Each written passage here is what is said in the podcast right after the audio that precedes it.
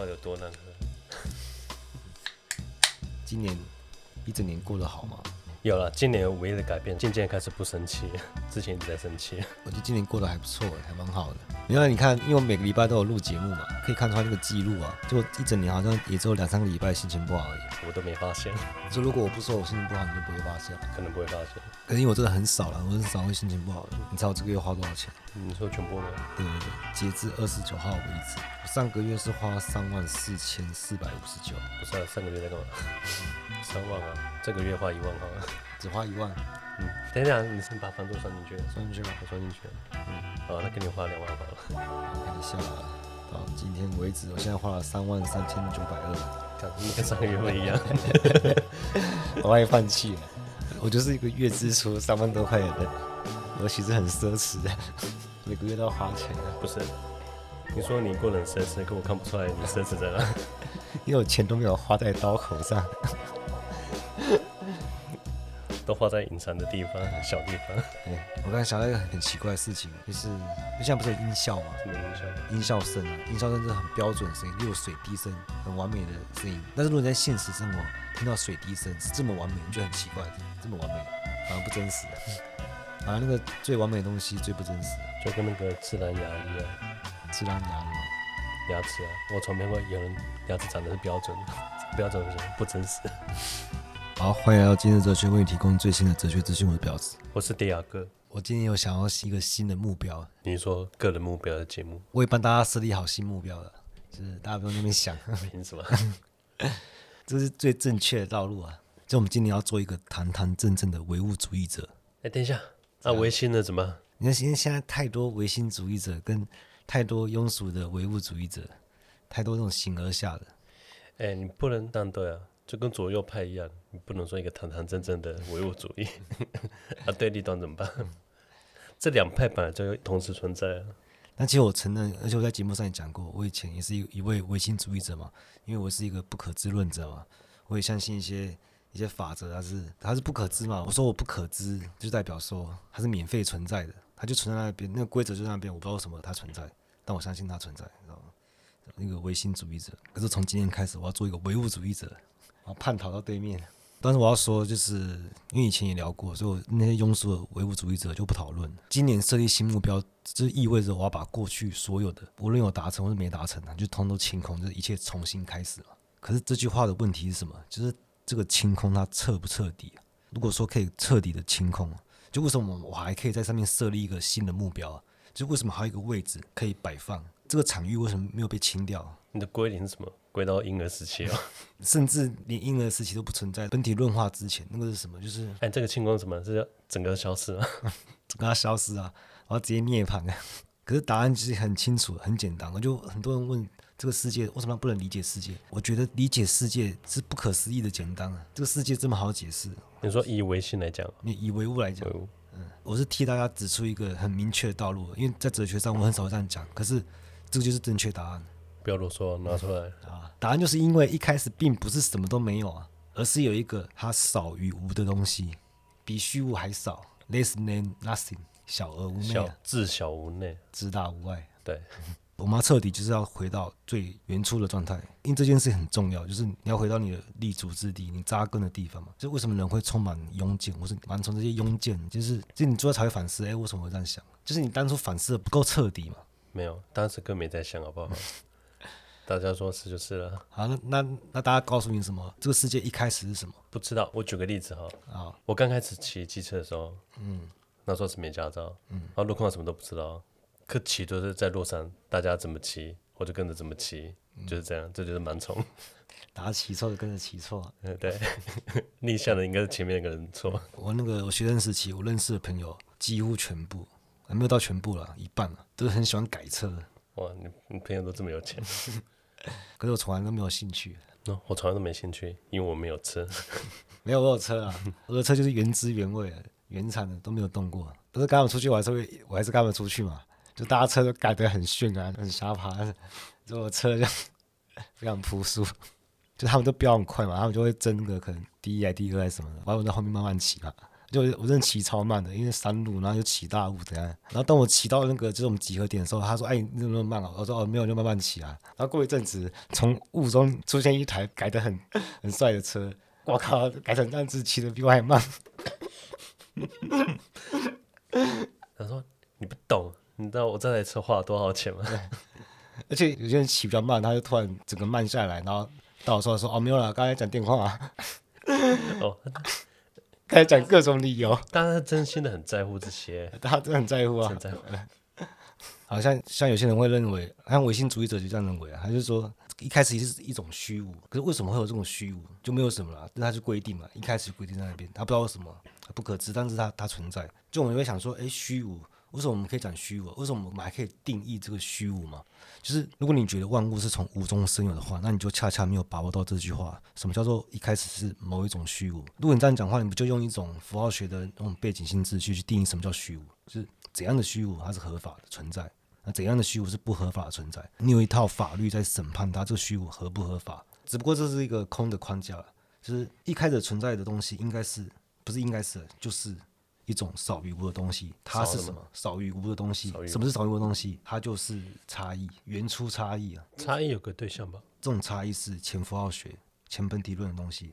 就这个差异不是那种两者之间的差异，而是它与它自己符号学位置的差异。它就是少于无的东西，就不是它，也不是它的符号学位置，是这个差异本身。因为这个差异是没有架设符号学背景的，而是他自己本身就自带符号学背景。就以前我们会去打撞球，然后有个我有个朋友叫嘉哥。嘉哥，对啊，谁啊？他每次在打撞球的时候，他说啊，今天要玩嘉哥规则，什么意思？对，他进球就无条件加两分，他自带规则，他是自带规则的男人。不是啊，他只是无赖而已。那他就可以玩他的游戏嘛，因为他他只有自带规则。可是他可以玩上游戏，嗯，他是不是通常都自己一个人在玩？没有，我们陪他玩啊。就是他，他可以自己展开一个，他可以，呃，本来没有目标嘛，但是我可以甩出一个新目标，然后回溯性去建构一个整全。我本来没有目标，但我设立一个新目标。像黑格的实体就会甩出主体去回溯性的建构嘛。像我们之前有讲过，什么是时间？就是没有时间才有时间啊，这差异就是那个时间啊，就是你来不及才有时间啊。对，因为在本体论上，就是他他要本体化嘛，就是他必须跟他自己在符号学中的位置拉开一个距离，他们要架设一个最小的符号学结构，就是比。无更少的东西，就是回溯性的建构一个整全，这个整全就会产生一种错觉，这个错觉就是好像之前有一个整全，事实上这个整全是回溯性建构，就是原初差异会想要透过把自己本体化获得一致性的代价，它去遮蔽这个差异本身，造成原初就是一个整全没有差异的错觉，但失败，而且它不停的失败。等一下，这边好像有点复杂。我举个例子好了，就是。就是这种差异会感觉到什么？就会感觉到匮乏，这种欠缺。就是我想要回到回到整体，回到母体嘛。我想要感觉感觉到完满。可是太一是什么？他一是已经回不去了。就是他已经看到了，就像你看到女朋友的黑历史一样，你就回不去了。他就是他心中那种完美的形象就会崩塌嘛，这个很痛苦。但举个例子来讲，像有处女情节的人，他突然发现他女朋友不是处女，他是很痛苦。为什么他不是一开始就知道，是后来才发现的？对，后来才发现。可是他会，他会努力啊，他会透过很多解释。他说：“哎、啊，这代表中间有有欺骗啊？没有，他可以，他可以想很多啊。你可以想说他他是欺骗，但你可以想说可能是啊，小时候练体操啊，对，摔倒了破掉啊。呃，或是哎，可能不一定第一次都会有血，可能吗？体质吧。你可以想很多，但是。”都没有比什么好，都没有比我我一开始被蒙在鼓里好。我不要知道比较好，那我一看到来不及。这样讲会不会大家大家不开心？好，他说如果在路边捡到一个麦香绿茶，嗯，它的那个吸管孔没有被捅破之前，我们会觉得，哎，那应该可以拿来喝吧？如果已经捅过之后，你就哎，这应该不能喝。嗯、就是覆水难收嘛，已经回不去了，这很痛苦的。就是你就算再这么努力啊，你会想更多鬼话，说啊，他不堪得过去，可以让我遇见现在的你吗？或者什么时间可以冲淡一切，但是没有用，等吵架就知道，吵架一定会先出来讲了，全部翻。不是啊，太没品了吧？把这拿出来讲，所以他都都是一个想要努力去消解掉那个痛苦的状态，但是他不行，他没办法，他没办法回回到那个完满。呃，有一点我做的很好，怎样？你也盘了？你直接不 是不是，我是说你刚刚那个太没品了吧？嗯、吵架拿出来讲，嗯，哦，我跟我前女友刚在一起的时候啊，嗯、因为我是第一次交女朋友，嗯。然后她她已经交过男朋友了，可是她说她她不喜欢这样，她说到时候吵架的话，她拿出来讲，她我拿出来讲，她就没话讲，嗯，对啊，她她不喜欢这个样子，就我这我这十一年，我从来都没有提过。啊，就是因为这样子，所以我们把涌现出来的事物理解成杂多，因为这些杂多是什么？它就是本体论化失败的剩余。就我们无法处理这种分裂，它消化不掉，因为就是你消化不掉，所以世界万物才会具现化在你眼前。就是如果你可以消化，如果你可以消化成功，你本体论化成功了，你会直接涅槃了，你跟万物合为一嘛，你就直善太一，就完满了，你就你甚至你根本没有存在过。你说那干嘛需要？大家说干嘛需要需要出现在这里？对啊。所以你出现在这边，你出现在这边代表你失败了。对啊，你你现在品尝，你应该跳过这，跳过我们这里才对。对啊，根本不可能有现在啊。嗯，对对，如果我真的完满的话，那我根本就不会存在过啊。这些痛苦分裂根本就不会出现，不会涌现出来。所以我注定失败，我不可能成功。所以这太一本质上就是我们为了要融入符号学结构所拟制出来的，它是回溯性的建构，就是你自己的差异，它本身就设定了符号学背景，没有别人，从头到尾就是你。跟你自己没有谁把你切割，你自己就是二分化的本身。所以我们看到了差异回溯性的推导说，哎，好像一个有一个整全的，但其实没有，因为太一是我们符号学结构拟制出来的，根本不存在什么太一啊，或者是大他者啊，或是有什么东西在支撑整个世界万物，或者有时空框架。所以我们要当一个唯物主义者，就是意识它本身就是物质，前本体论的物质，还是它就是原初差异，它是不受本体论框架束缚的。因为所有本体论框架都失败了嘛，物质它是归类在物质里吗？它是归类在物质的，所以我们是一个唯物主义者。我们没有，你说意识也算物质，算物质啊。我们所有东西，我们可以用差异去把握它嘛，不像说唯心主义者说啊，我不知道什么，反正虚无就在那边，他免费给他一个位置，没有说为什么，这个免费给的你没办法解释的，你就是唯心主义者，因为你设定了一个框架。可是唯物主义者是任何东西它都有物质性，它自己展开自己的符号学结构的，所以我们是一个。唯物主义者，而且这是正确的路。好，休息一下，我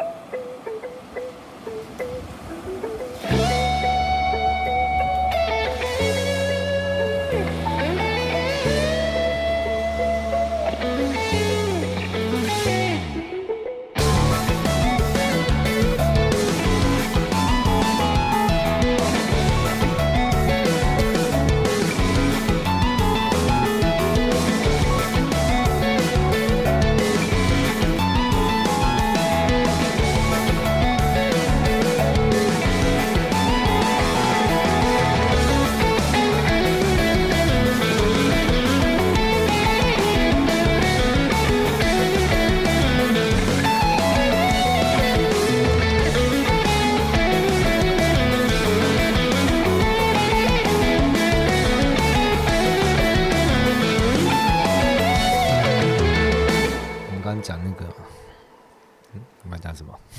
其实我们就可以讲说那什么是政治。嗯？怎么扯到政治？嗯它跟政治结构一样啊。政治就是围绕一个主人能指而建构出的社会表象。可是不是说所有的政治观都是这样子只是目前大部分的像保守主义啊或激进主义自由主义都共享这个同一个观点就这个时候要需要一个口号口号就是主人能指就是所有的社会现象都可以被同一个主导性的符号所缝合起来，变成一张表皮。就所有的现象都可以被同一套话术解释，去消解那个不一致性。那他们都会想一个口号啊，像我们最近看那个《千万没抬头》，他就会创造一个这种口号，他会引入一个主导性的符号去缝合，把这个社会符号体系给缝合起来。因为主体是一种效果，是人子链的一种效果。主体本身代表了 S 一跟 S 二被切开。啊，什么是 S 一？啊，主体本身代表那个缝隙，就是个体会被束缚在那个人子链的二分的时候，就会出现主体。就 S 一是什么？S 一指的就是主人人子，然后它注定是空白的，它什么都没有。那 S 二就是后面一连串的人子链，但是为了那个那一串 S 二要去填补跟 S 一之间的裂隙。可是 S 一它是指出来的东西。它也是空白的，它是空白的，就是这样子，主体的效果才会涌现出来。主体会去代表它，就是主体会找一个东西去代表它。就比如说，他会说抬头看嘛，那为什么要抬头看？他要看看彗星撞上地球，然后引发灾难，然后就会死掉，什么之类的。可是这一连串的最前面就是他是说抬头看，他的口号嘛。那为什么要抬头看？这句话为什么就没有为什么？就我说叫你抬头看就抬头看，可是这句话它是它是复性律令啊，就是叫你看就看，你就抬头看就对了。所以我们都会发现最前面的东西是空的，而这个空的东西它可以被它可以被争夺，它可以换一个东西啊。哦，对。但是你发现空的东西会被什么东西给填满，就是被意识形态。哎，可是这样听起来不很可怕？嗯，推动后面一系列所有事情。嗯，可是它可以提完，就代表你根本不知道为了什么。对啊，你可以随便塞一个东西在那边啊。所以我们要做的事情就是把那个第一个主人人子给清空，你就不会被意识形态给俘获了。跟练那个万千归宗一样，吸星大法也是。吸星大法怎样？那也算内力要先清空啊。有吗？有啊，令狐冲才能练啊。白眉魅力，对吧？我不练谁还能练？他是给我。那为什么任我行也会啊？啊！真的自己清空一次啊？对啊，还可以吧？因为他胆子是很大，我没练快，没练好要打不赢别人，打不赢的，打不赢就会讲啊！我说，要是我在练练习性大法之前，我才不会输给你。我我没听过这么逊的台词。被打比青年总在说，当年我 当年我内力充沛的时候，啊，万剑归宗人这样子，对啊，都要先自废武功啊，对啊，我说干，分明就是马龙、陈超、金庸啊，啊，如果找一个从来没练过武功的人来练可以吗？没有底子不行，你就跟那个，我只练那个不是。罗汉拳而已，就跟那个武功子哥一样啊。这你学过武功的人才能讲啊，你不能叫一个农夫来讲这句话。只跟我最高境界，不行。啊，如果你这可以选的话，你会选哪一派？你说在《笑傲江湖》里面吗？《金庸群侠传》里面。可是你要选最强的话，应该我就应该选少林。最强那是选逍遥派啊，怎么会选少林？天下武功出少林啊！我觉得逍遥是碾压这些。可是逍遥他一开始也是有点血坏掉了，他已经变得有点仙侠了。哎，逍遥派是那个吗？八欢六合为我赌毒之光。对啊，他那个可以返老还童哎。对啊，我知道，跟那无敌啊。什么无敌？北冥神功更无敌好不好？等于他只学两页而已。哦，真的假的？对啊，他学一点点而已。这还比吸星大法强啊！吸 星大法还要自费武功，太亏了吧？吸星大法更可怜。那时候化工大发，嗯，丁春秋他是偷北冥神功一点点出来，他自己练成化工大发，嗯、然后吸星大法还是化工大法里面分出来的，劣化再裂化，让我下巴担保。不同版本啊，天龙八部版本本来就是公认，就是战力最高的一个天花板，它是天花板，战力天花板。所以战力天花板是扫地僧啊，扫地僧啊，然后萧峰也是战神啊。哎、欸，后回头去看那小说，去看太扯了吧？萧峰跟五丈就把用掌气就把一个人拍死，我看这东西他妈的，我发 你说五丈？哇，五米，五米，五米远，用掌气把人家拍死。我近距离蚊子都打不死。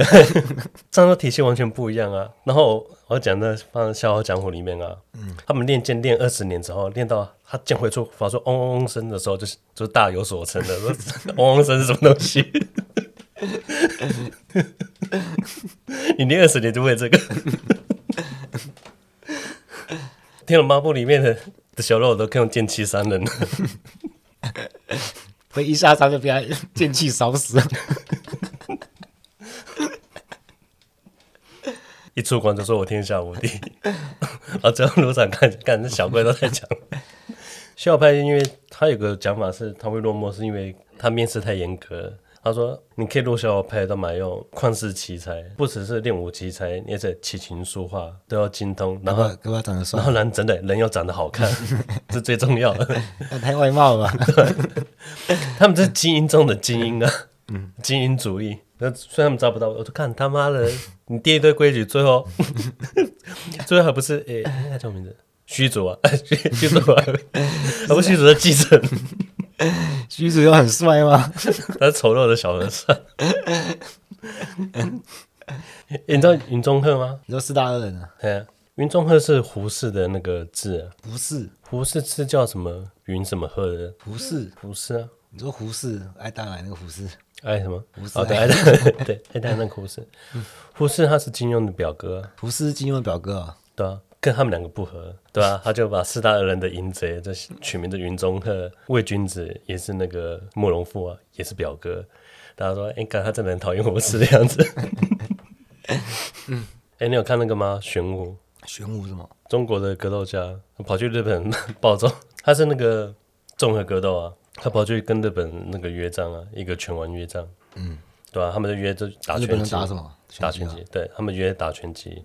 他说：“好，他们都打拳击，看他是摔跤手，他已经比他重二十公斤，不讲。你也知道拳击的那个量级划分很严格。嗯，到现场啊，他用摔跤器把他摔爆，只用摔跤器把他摔爆。然后在微博说，打日本鬼子，我还需要讲规则吗？他不死，我睡不着。我这个在笑。好，今天到这，拜。”